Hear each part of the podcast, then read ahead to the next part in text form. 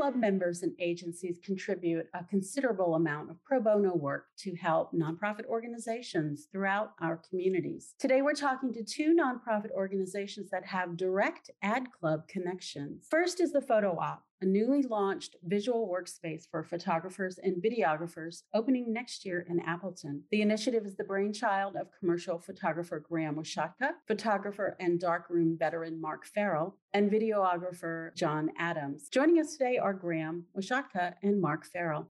Um, Photo Op uh, is a one of a kind visual workspace um, that is opening in the spring, I believe, or maybe summer, but we want to know more about it.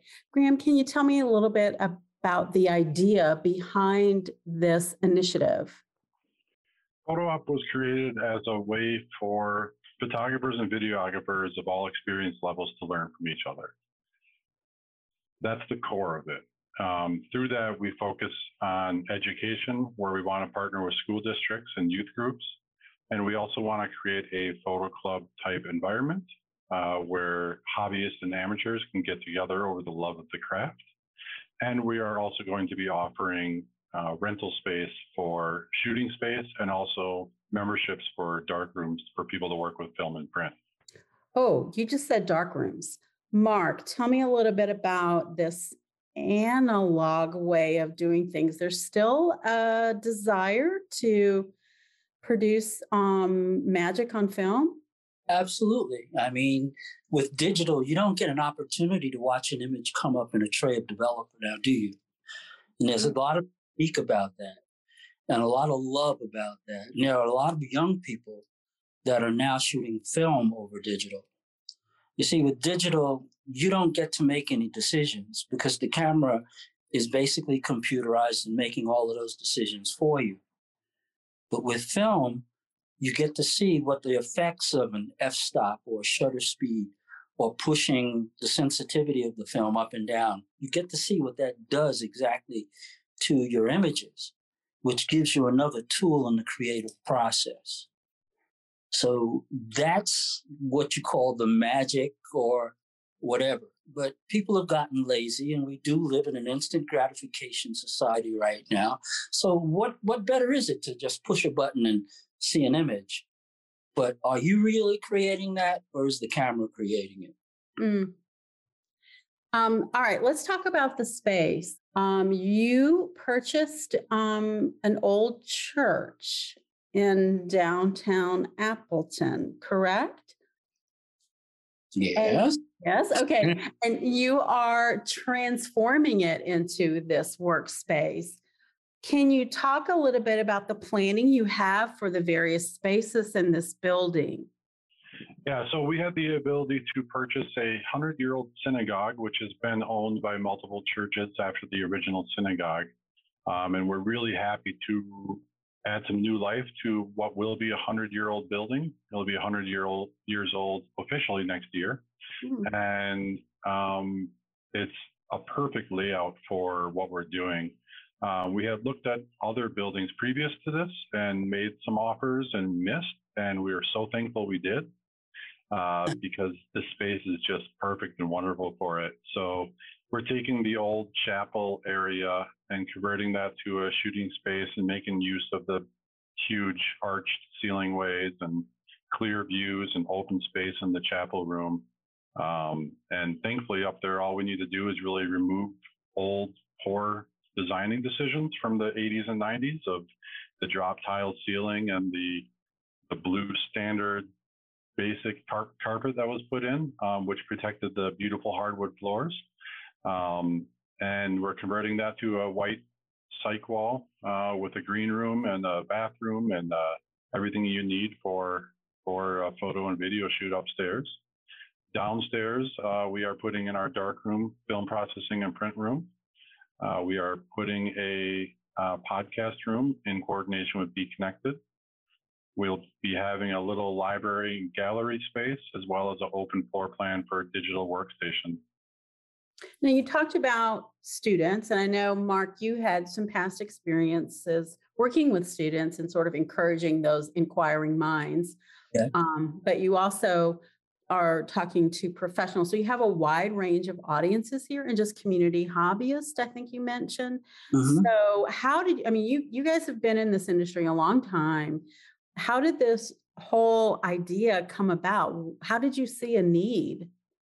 Well, actually, um, this has been an idea for myself that's been decades in developing. Mm.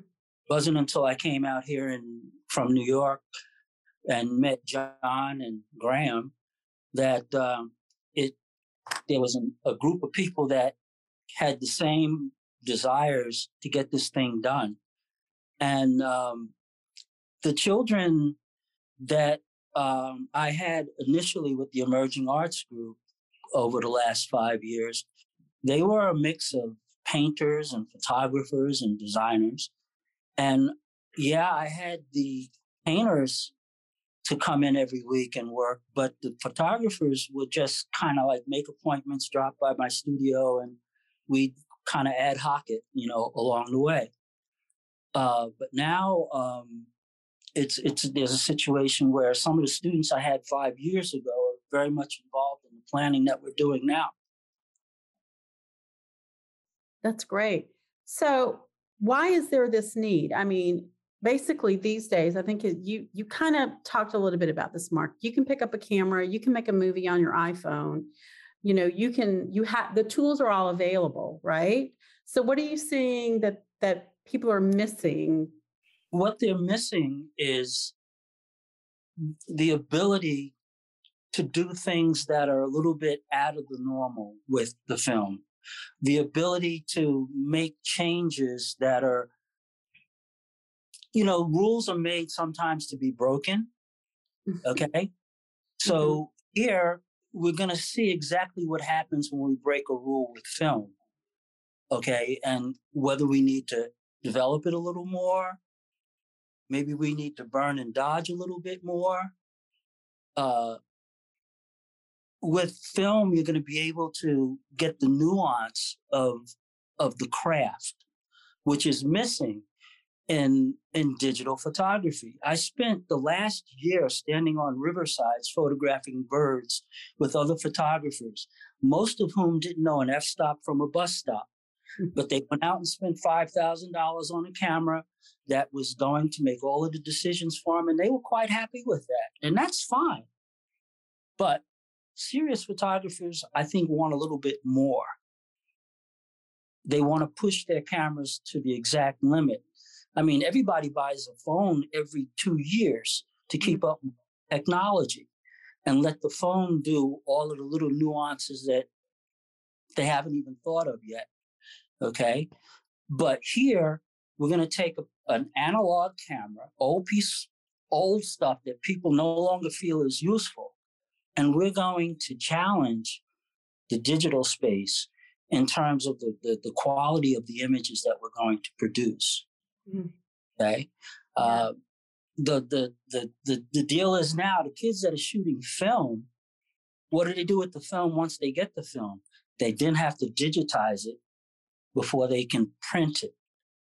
But here we're going to take the raw film and eliminate that step and go directly to print. And there are a lot of good lessons to be learned from that whole process. So you have that one piece, but Graham, you also are combining that with sort of the, the new technology, right? And the opportunity to collaborate and learn. Yes. Yeah, and and to answer this question in the last, also on the on the bigger picture of photo op, um, what photo op will provide for people looking to continue learning or start learning photography and video is a space to fail and a space to um, find solutions to problems they either didn't know they had yet or they hadn't gotten that far. You know, I can watch all the YouTube videos in the world trying to learn a technique, but until I get out in the field myself and start experimenting with that technique and finding ways it works and doesn't work I it's no good to me. You know, I can I can I'm a very hands-on learner. I learn from screwing up. I learn from doing stuff that isn't good enough for me yet and telling myself it's terrible that I have to get better. And what better way to reinforce that than have some people around you that are on the same path, whether they're further along the path or or even uh, at the beginning of that path, it always helps.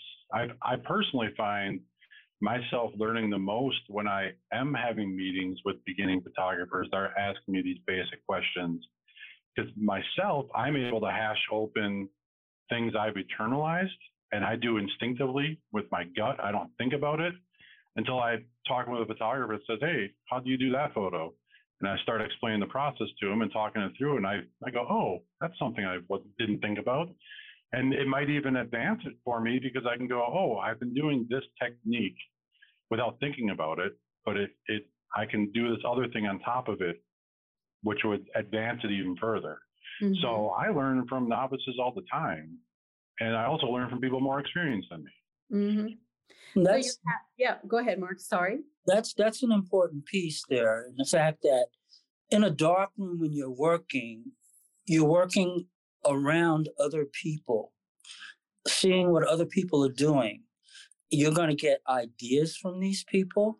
You're going to be inspired by these people and it, it's it's kind of the catalyst to to to to hitting an afterburner on your on your your, your learning because it's going to inspire you to do things that you wouldn't do. And it's going to build relationships that will last a lifetime and continue to grow opportunities.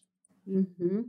so you also talked a little bit about you know budding professionals right? They may have they may be out there, they may have been trying to pursue this career, whether it's photography or videography for the last maybe couple of years, but they're neophytes and they don't always have all the resources available to them, right? So talk to me about the space and what that offers them if they're starting out making a business or trying to make a living or a livelihood from this. Um, something I see happen well too often, and even possibly with myself long ago, is that people get a camera, kind of know what they're doing with it, and then kind of have a business already, you know, and um, they get a little bit ahead ahead of themselves, right? And not to discredit their eagerness or their their want and where they're trying to go with it, but um, it's it's always good to have a space to play first. Um, it, it, whether that space is just the, the broad world in general or, or space that you give yourself to learn. But you want to, um, what Photo Op can do for the, the people that are new to the industry and new to the craft is give a space to learn quickly on some things and also realize that they need more time to learn on some other things. Um, sometimes you can get some photos done real quick and things work well because you happen to be in nice lighting with a nice background. But if you're not good enough, you maybe didn't quite realize that those elements that you had in front of you, and you go out for that next shoot and you don't have that same beautiful lighting, you don't have that same background, and you don't quite know how to adjust and adapt to it. And that's something that you only learn through experience. Mm-hmm. Absolutely. And the other thing is also that you know, we when we're working by ourselves, we oftentimes develop a lot of bad habits. And for lack of knowledge, we seem to think sometimes that the processes that we're executing are the correct ones. And in an environment that we're creating, we're going to find out that um, this is the right way to do it. And what you were doing is flawed, and this is why. I mean, I can I can go back to when I was at the Art Institute in San Francisco, and we'd be in the dark room making prints. Somebody would take a break to go outside and have a cigarette, come back in, but they left their print in the fixer. And what's the fixer going to do? The fixer is going to bleach your print. Okay? So they overfix the print. The print is now bleached and it looks different. And they're applauding themselves for this great new technique that they did. okay? So, I mean, knowledge is power, you know, and uh, it we're going to be able to ba- basically lead some people into processes and routines that are going to give them the correct results continuously. Uh, anything on? We should probably talk about the videography piece of it. I know John. Um, John um, Adams is not part of this interview today, but definitely part of this team, the core team that's putting this Yep. initiative in place. So let's talk about those opportunities for those that are uh, making movies or, you know, with the, you know, video. Yeah, so the videography opportunities and the photo- photography opportunities will have a lot of overlap. Um, a lot of those opportunities will exist uh, through school districts as well, uh, but also when we offer workshops uh, through either local or regional professionals coming in um, and presenting uh, on a expertise that they they're the best at, and um, we will also have you know space for rent, you know white sweep space or environmental space for people to come in and do interviews, uh, type setups or whatever other work is needs to be done. Okay, can we talk about your fundraising? You've already purchased the building, um, and now you're in the process of um, refurbishing the space. Definitely, you probably need um, not only help with constructing that space and building it out, but populating it with equipment and technology and uh, probably supplies, right, Mark, uh, for your dark room, et cetera. So It's been you're on- amazing the amount of stuff that's come in. so you've had you've had some success so far just kicking this off i mean this is this is fairly new Mhm. um and you're in the process now of where are you in your building in in uh re- redesigning that space and breaking down walls like you said or ceilings coming down we're still putting it together and and you know i'm modeling the dark rooms after labs that i worked in in new york san francisco and los angeles back in the day when film was king you know? And um, a lot of the equipment that has been donated to us thus far uh, has been surprisingly in good shape uh, and most of it is working and the stuff that isn't working we're going to hold over for parts you know? Um, but uh, yeah we have been getting a lot of dark room equipment and things of that nature but i also need and we need right now uh, a lot of current electronic equipment because as we said we are going to have a digital space for people to come in and actually print the files that they're making on the digital cameras.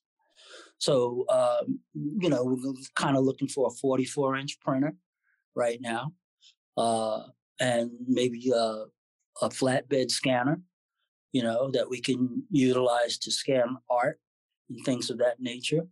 Uh, and I will be reaching out to places like Canon and Epson, and you know, to see if they might assist us in acquiring some of that equipment. Hmm. but also cash donations yes Oh yes. yes, yes, please. Uh, so right now, it's nearing the end of December, we're, we're we are working with Vision Architecture. They donated a full suite of services to us because they believed in our mission and vision. Um, so they are working with the floor plans right now. Uh, we hope to start looking for construction bids by mid-January, um, and after that, we'll have budgets set for our capital fundraising campaign to do the rework. Um, that's when everything will really start to get serious on on getting dusty and and opening up the walls that we need to open up and and finish everything off. Um, thankfully, we are this building. While it's 100 years old, it's been really well loved. Uh, we don't have a lot of annoying hurdles to clear to get the building up and running. Uh, it's been really well taken care of, and we really just need to customize it for our use. is there anything like this program anywhere else in the us that you know of There are some. Uh, sorry, Mark, you want to take it? Yeah, there there are some places that um, are offering darkroom services for people. Like I know of a place in New York, in Brooklyn, uh, Brooklyn. Uh, the uh, what is it? Um, it's a community dark room there that's doing very well. Um, there's a place down in Chicago that doesn't have the film component that we have, that has the digital com- component. Uh, and that's Latitude down in Chicago. Um, but there are very few places that are basically set up the way we've just explained. Mm-hmm. Yeah, I haven't found any in the country that offer the array of services and um, facilities that we are going to be offering. Um, the one that I found the most inspirational that I found is in New York City called NYC SALT, but they focus more on one-on-one mentoring with high school students that are underserved to help them find a career in, in photography. Um, but that's much more of a, I don't want to say boutique, but boutique one-on-one mm-hmm. type program where they take five to six students in and work with them directly rather than being open to the public and working with the school districts themselves. Mm-hmm. Um, so they've got a really unique program, which I'm really a big fan of. But but yeah, we're we're a unicorn. I kind of think I don't. Yeah. I've not been able to find anything like us. Yeah, right, a different kind of unique for sure. Yeah. Um, all right. So if someone wanted to find out more about you, they would visit thephotoop.org. You are um, registering to be a certified nonprofit, but you are a nonprofit organization. So if anyone wants to donate, whether it's um, in kind donations, uh, services, it sounds like maybe, and of course, um, uh, cash contributions, they can donate through your website, or are there other ways to to reach out? the photoop.org is definitely the place to get all of the information. There are links right on the website for donate. That'll kick you over to our PayPal. Uh, please click off of the paid for services to get more money to our pocket. Uh, there is also a way to reach out via email or a contact form if you have any darkroom materials or any digital photography, videography equipment you want to give. Or if you're experienced or not experienced and want to give your time, we'll, we'll happily take it as well. Thank you, Graham, and thank you, Mark. Um, I think we're all looking forward to the value that this organization organization will bring to the Fox Valley and to those who are um, on both sides of the camera. Um, thanks for being with us today. Thank yeah, you. Thank, thank you so much for having us. We're really excited to see where this thing goes. Absolutely.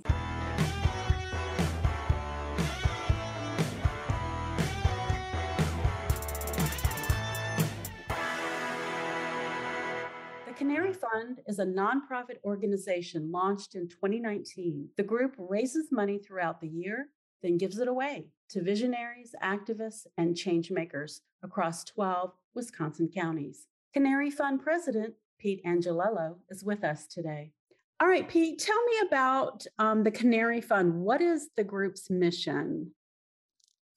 Um, the Canary Fund's um, mission is to help support uh, visionaries, dreamers, change makers in Northeast Wisconsin. So we, we support um, individuals mainly, people that see an unmet need in their community and uh, try to come up with a creative or innovative solution uh, for it. Um, and we provide microgrants of between 1500 and up to $5,000 to help people kind of jumpstart their projects, whatever those projects happen to be.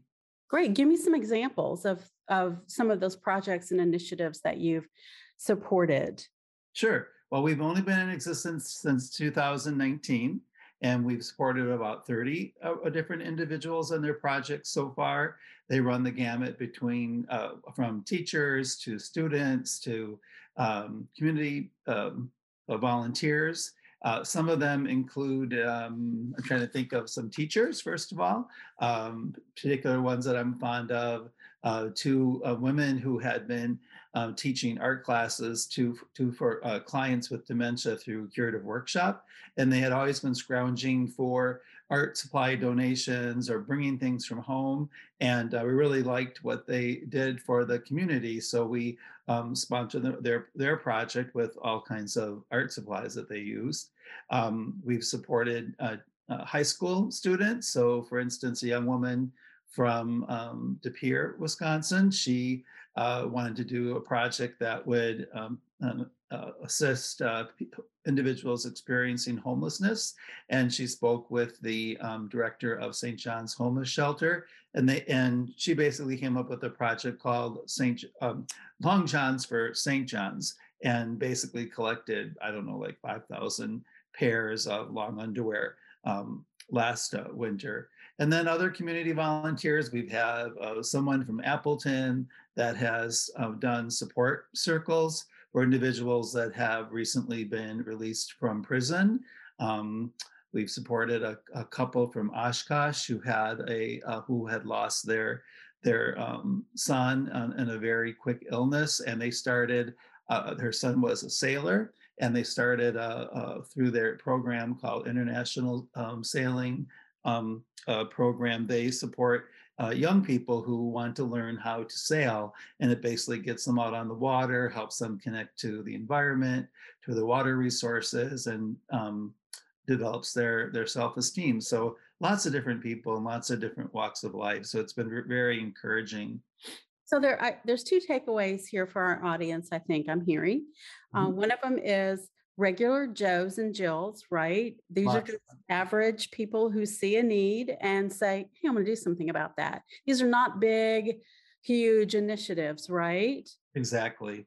Yeah, some of them, you know, might uh, morph into a, the, their own nonprofit organization at some point. Sometimes it's just a short-term project that that meets a need um, when we were trying to, uh, when we were thinking about some kind of a fund to um, honor the memory of, of my husband, Jim Rivet, um, we came up, we were thinking about all different kinds of issues that he was concerned about, whether it be homelessness or um, LGBTQ um, uh, rights to uh, arts and culture. And then we decided, you know what, we need to support and try to find more Jim Rivets in our communities, people who who are basically visionaries who see a need and and um, start to try to make a change.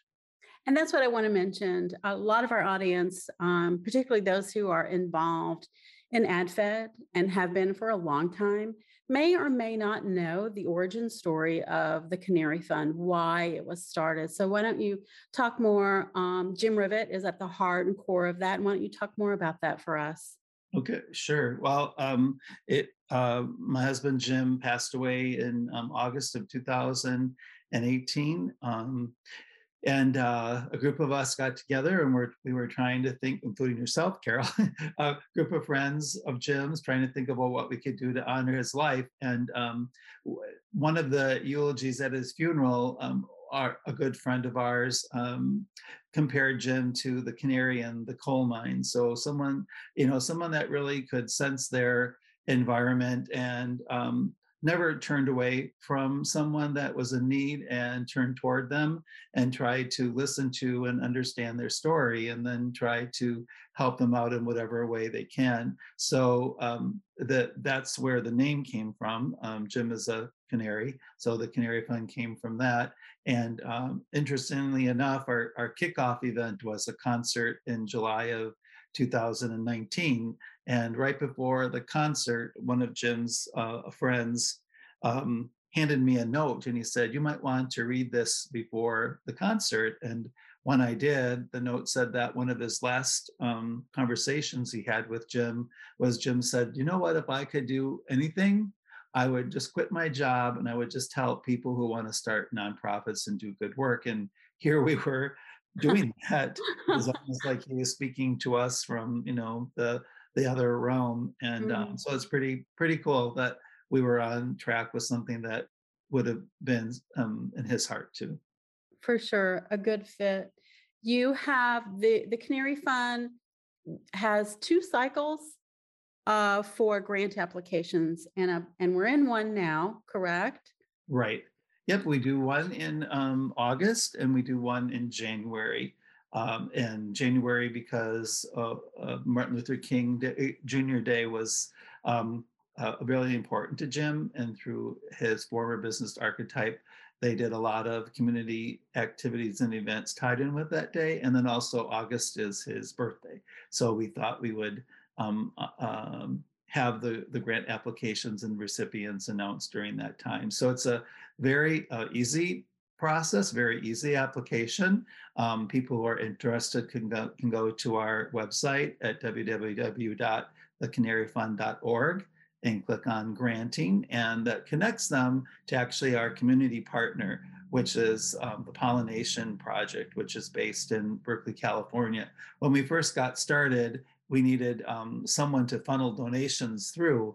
And a friend of ours, mine, told me about the Pollination Project, which basically does what the Canary Fund does. They make small investments of $1,000 a day 365 days a year in individuals, but their emphasis is the entire world. So they're international. And we said, well, we want to do exactly what you're doing, but we want to focus on Northeast Wisconsin. So they really liked that um, that we uh, our focus, and they it also helped them to kind of reach out to uh, people in areas that they hadn't really reached before. And so we have worked under their fiscal um, under their sponsorship for the past couple of years. But now we just received our own 501c3 nonprofit um, status, so we can do everything on our own starting this next, uh, not this particular cycle, but the cycle after. But if there's someone out there who's listening, if there's someone out there who's listening who has maybe started some sort of initiative to help and fulfill a need,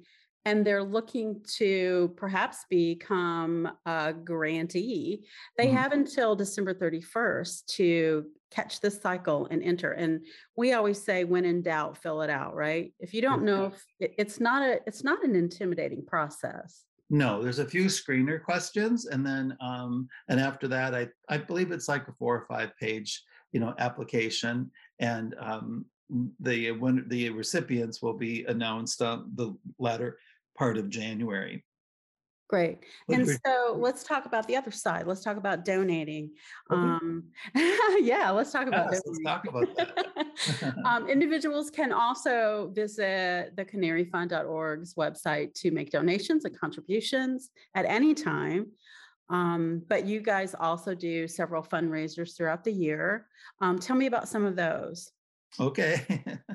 I will, although you you are the main coordinator, so I should turn it over. but anyway, we had uh, two main fundraisers this year. We had a, uh, a virtual lip sync contest.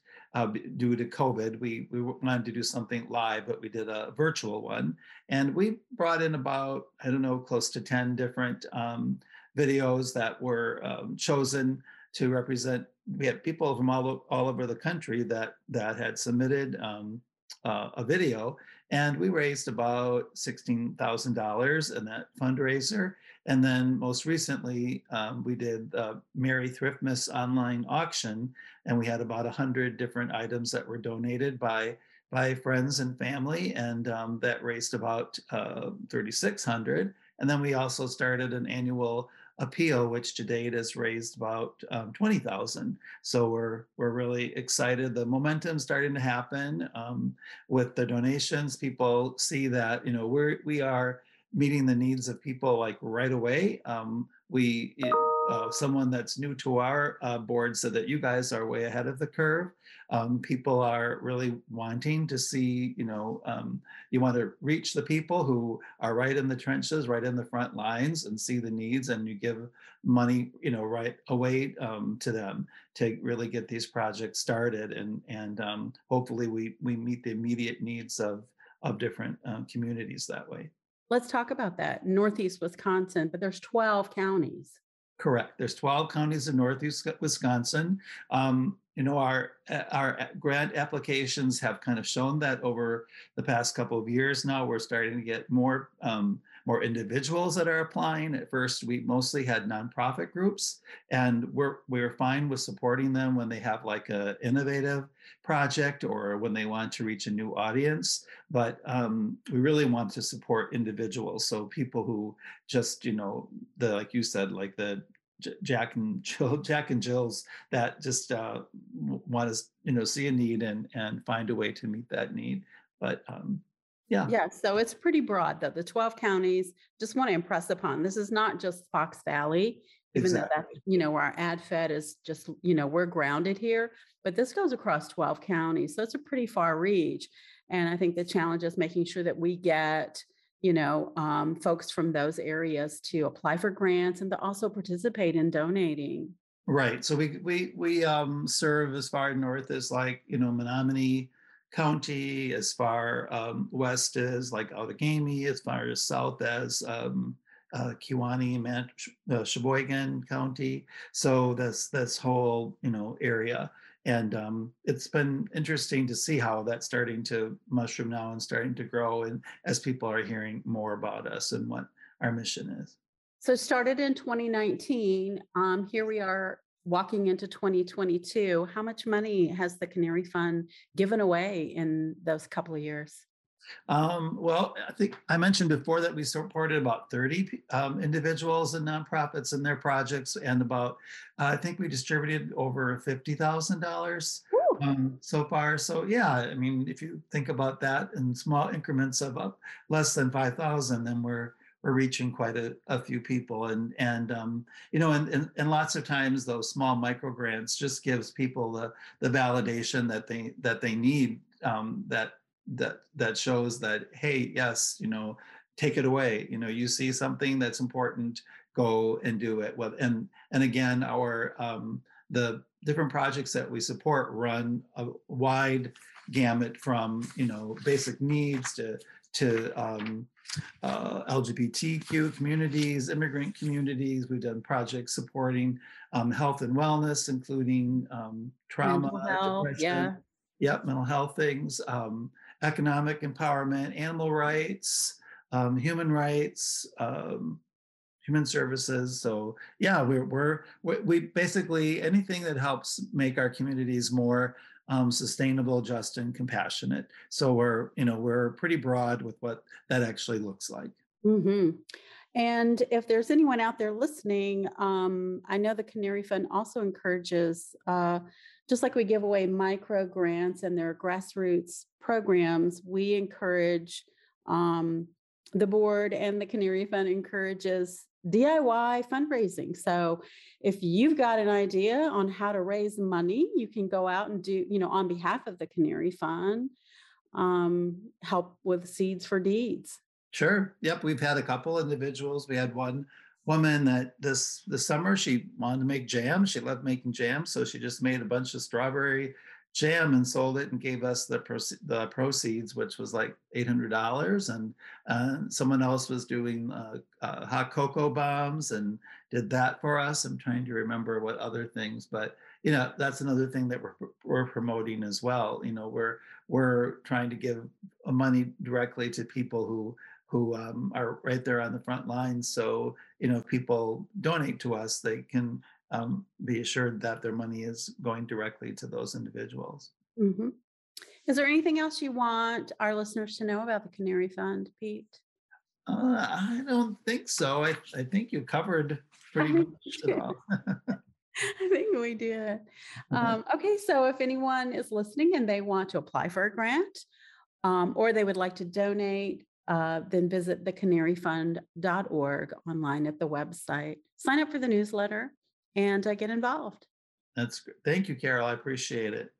Thank you, Pete. Okay. Have a good holiday. Principal Conversation is created with help from Studio 44 in Green Bay and produced by Adam Arnalduson. Please support your AAF Fox River Ad Club by becoming a member today. You can sign up for membership and events at aaffoxriver.org.